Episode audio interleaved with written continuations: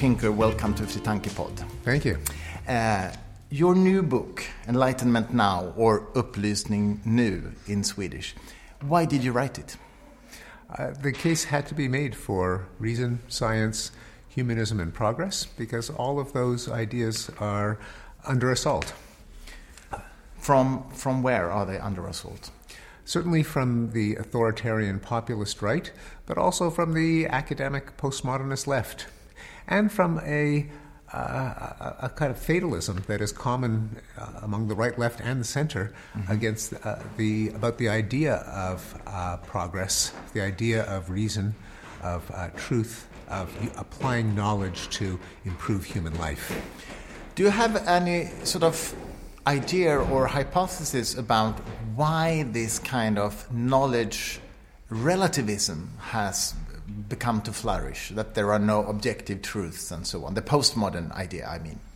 Uh, some of it may just be historical, that while universities underwent their greatest period of expansion in the 60s and 70s, that's when the uh, left wing reaction against uh, uh, conventional society became influential, and they just took over the new professorships and uh, made sure that they were replaced by their own students. And so there's just a sheer takeover in the universities. Uh, part of it was a, a, reaction to some of the um, uh, the, the, the, problems and, and uh, oppression of uh, the mainstream establishment uh, up to the 60s, the fact that there was uh, there was racism, there was there were wars like Vietnam that mm-hmm. were uh, had not previously been examined. There was poverty, and so the critiques of society uh, became entrenched as a permanent anti-establishment ideology. Uh, so much that the um, uh, accomplishments of uh, the, the, mainstream West of liberal democracy, of markets, uh, became were, were, ignored and downplayed. Mm, mm. Uh, also, intellectuals do have a, a, a cultural uh, habit of standing in opposition to uh, the institutions of society, standing outside them and attacking them. And in, in moderation, that can be a good thing because mm. institutions always need reform. But if it turns into a, an across the board uh, cynicism uh, and a failure to appreciate that even flawed institutions can be better than the alternatives, then it can be pernicious. Okay, I see what you mean. Um, I'm thinking we, we live in a world right now where sort of some certain narratives become stronger. The narrative of, of nationalism, for example, or the narrative of uh, we have to create a, a paradise on earth uh, according to God. I'm thinking of ISIS, for example. I mean, they have they have very strong narratives that obviously attract uh, people in, in, in, some people, of course. Uh, do you think that your alternative, uh, enlightenment and and uh, classical liberalism, so to speak, is it does it have the same potent narrative force? or is it will these these grandiose narratives sort of win mm. of hmm. psychological reasons? Do you understand? Yes, oh I yes, oh very much. It's an acute question, and because because there are some people who say that. Uh, uh, uh, the, the conquest of disease and poverty and war and ignorance is just boring.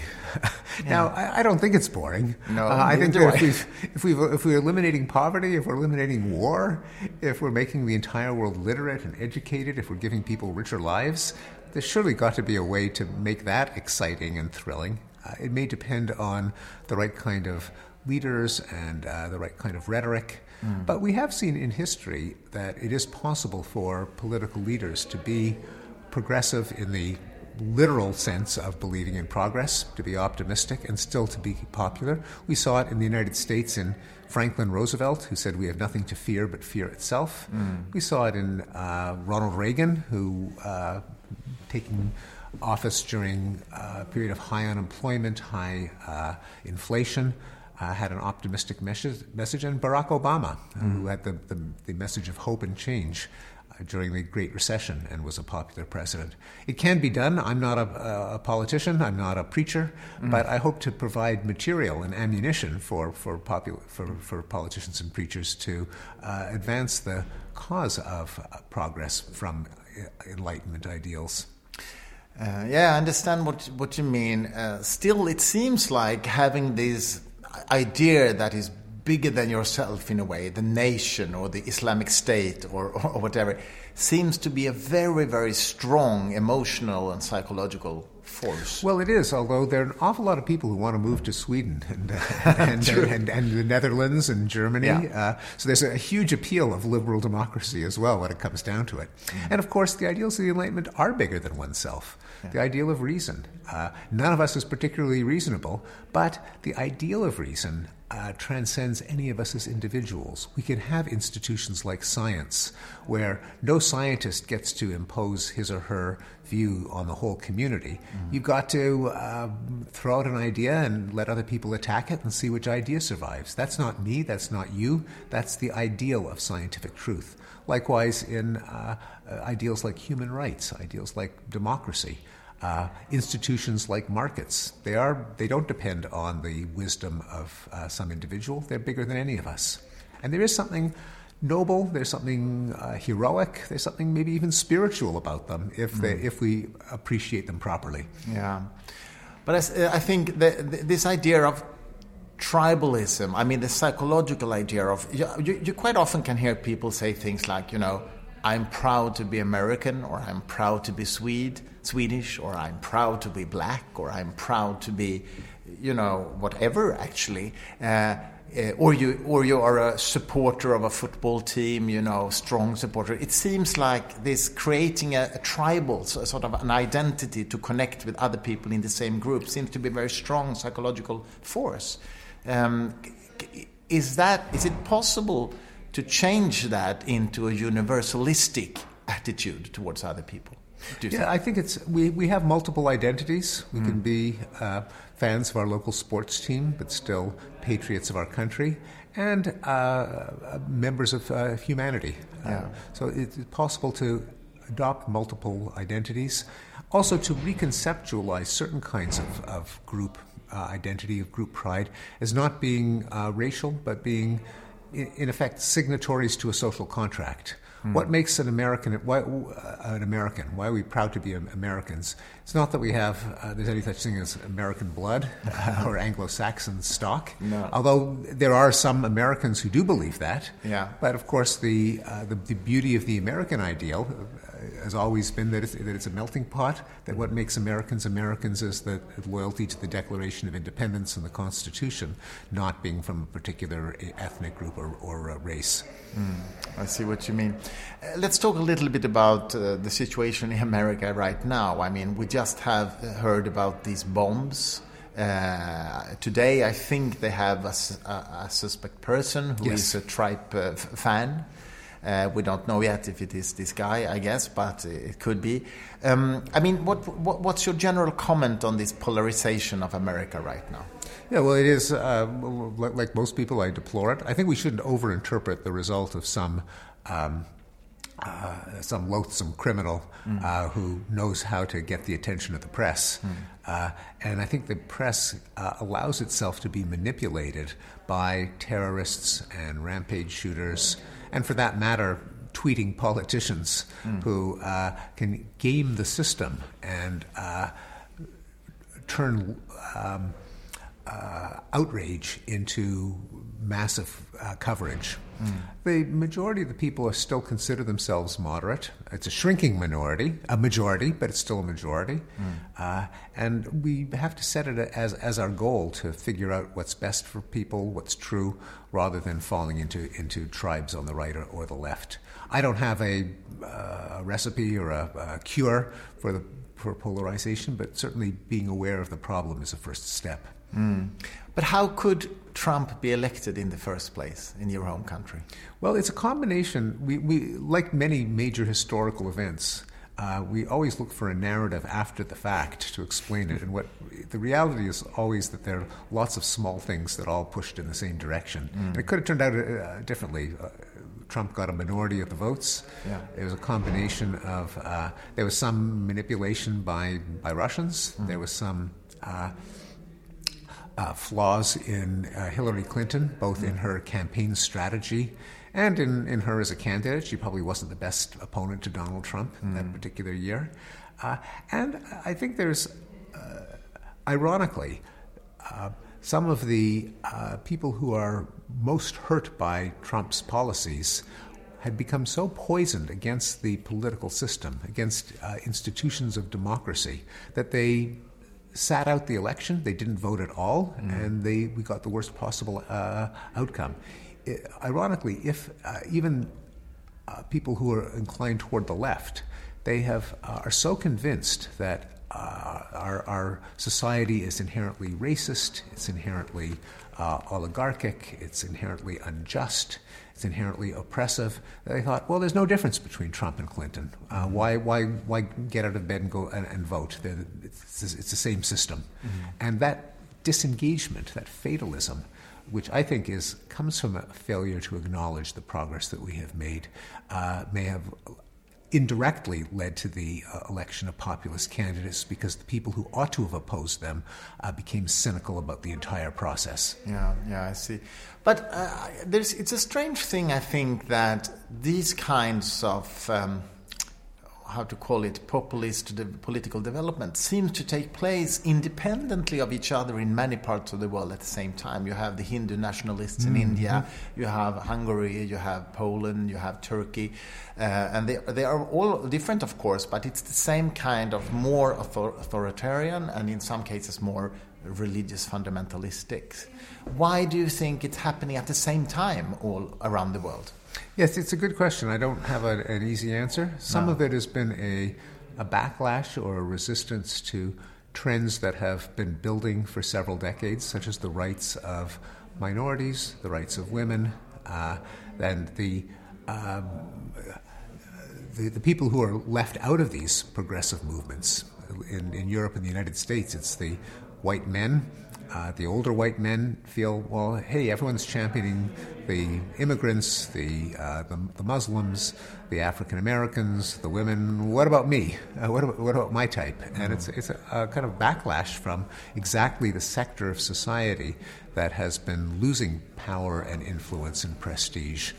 Uh, so uh, it's possible that the Great Recession contributed, that, uh, that we have a, a kind of results of the people who are left behind by the uh, information economy and globalization. You mean what happened 2008? Yes, yeah, that's yeah, right. Okay, yeah, I see. Uh, so I, again, I don't, I, I don't claim to have an answer, but the, uh, it, but you're, you're right that it is striking how this backlash seems to be occurring in um, many parts of the world.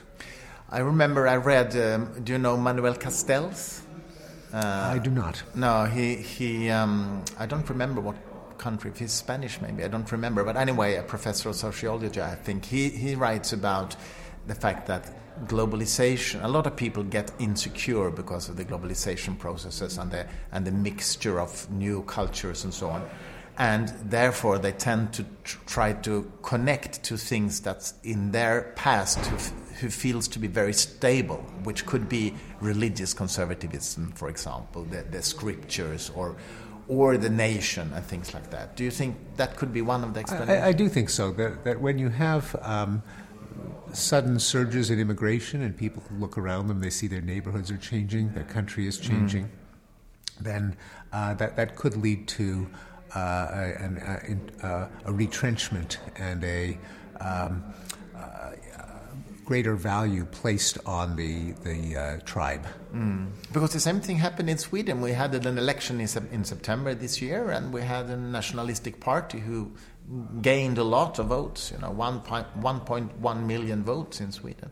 Yes, and uh, there is a, uh, a tension that Western countries have not yet resolved between the obvious benefits of, of immigration, Yeah. both the economic benefits and the given that most European countries are shrinking in population.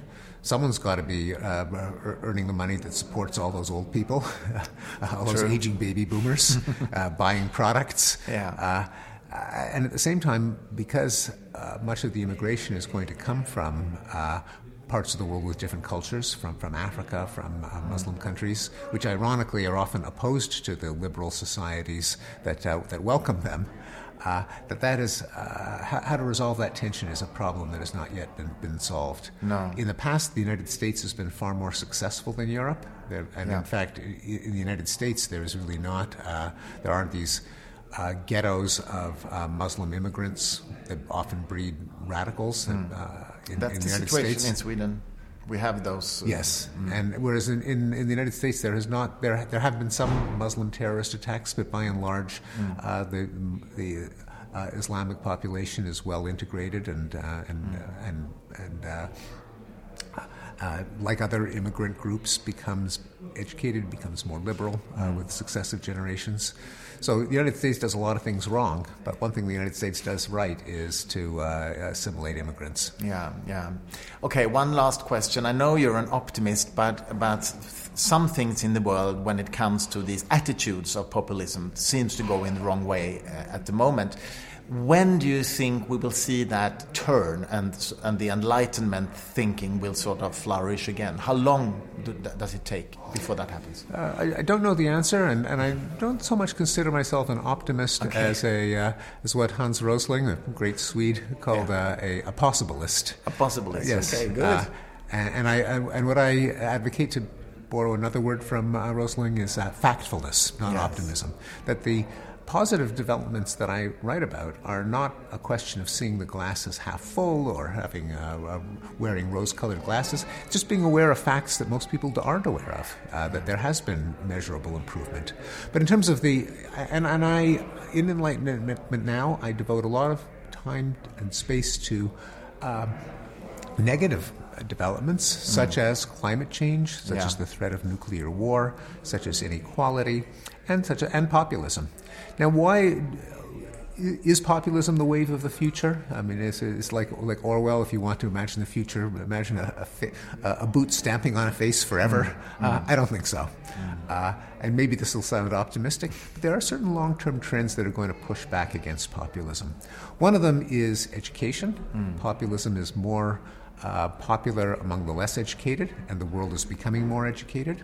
Second is urbanization. Mm. Populism is more popular in rural regions, and the world is moving to cities.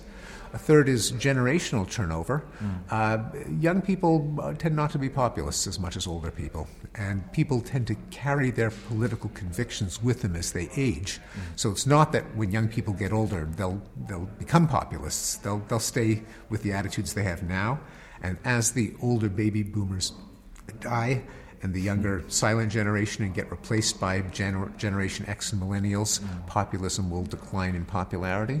Finally, there, there's built in limits to how much nationalism and insularity and closed societies can be viable in the world of today. Mm. Uh, you, we can't block the flow of ideas. It's too late. We have the internet. We can't block the flow of people. No. Uh, it's too easy to travel. And certain problems are, are inherently global and, mm. and always will be from, from now on. Uh, the environment, particularly climate, terrorism, um, uh, uh, cyber security and, and uh, cyber yeah. Uh, terrorism, uh, rogue, rogue, states, mm. pirates, pandemics, mm. uh, and, and global culture. You mm. go to almost any city in the world, people are listening to the same music, yeah. eating the same food, wearing the same clothes. Uh, all of these long term forces are going to push back against uh, uh nationalistic uh, policies. That sounds very hopeful, I must say. In in just one hour, you're going to stand on the stage of Cirkus in Stockholm and, and talk about these things. I wish you very good luck with that, and thanks for talking to me. Oh, th- thank you. Thanks for having me.